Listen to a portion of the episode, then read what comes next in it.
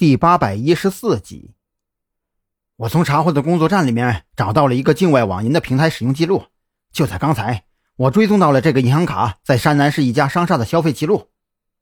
满血复活的许志伟面带亢奋，双眼死死盯着电脑屏幕，嘴巴如同机关枪一样给张扬介绍着自己的发现。据我推断，这个银行账户应该是那名黑客持有的，只是因为该银行是国外的银行，所以。我暂时无法获取银行账户的注册信息，查到也没有用。按照你们这一行的行为习惯，十有八九注册信息全都是假的。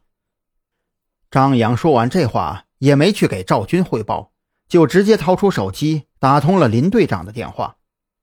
情况有变？林队长接通电话的速度飞快，看到来电显示是张扬的时候，他还以为是收网行动有什么变动来着。收网行动没有变化，我这边有了别的线索，需要刑警队警力支援。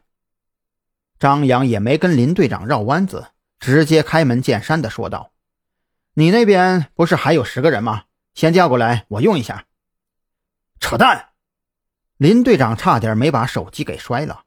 下午的行动涉及到山南市武警医院附近百分之八十的街道面积，稍有不慎就会造成很大的负面影响。我手里留着的十个人是用来当灭火队员的，调给你。下午的行动出事了，谁负责呀？还记不记得上次跑掉那个黑客？我又抓住他的小尾巴了，而且这次是银行卡的消费记录。张扬的声音比林队长更加激动。这个黑客是整个收网计划最大的变数，如果能够在收网计划实施之前把他给抓住，就等于排除了最大的隐患。一听这个，林队长没有话说了。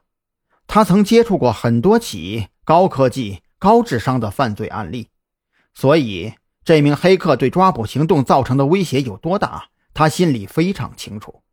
可同样，万一调动了备用警力，不但没有抓住黑客，还导致下午的行动出现纰漏，这可怎么办呢？哎，好吧，我最多给你四个人，这是我最大的限度了。最终，林队长只同意调给张扬四名警员。好，好，好，四个就四个。张扬也知道林队长这会儿面临的压力有多大，能借出来四个人已经很不错了。再磨叽下去，先别说黑客跑没跑，真要是惹毛了林队，这四个人可是都没了的。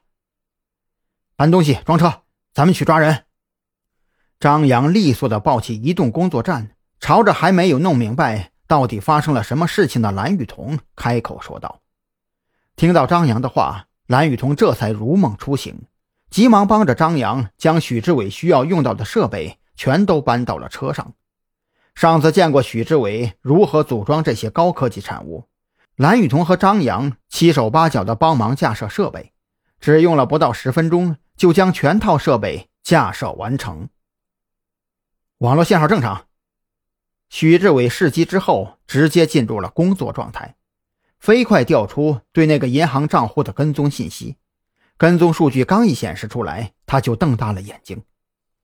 一分钟之前，那个账户又消费了七百三十五块，还是在那个商厦，嗯，是在一家香包店消费的。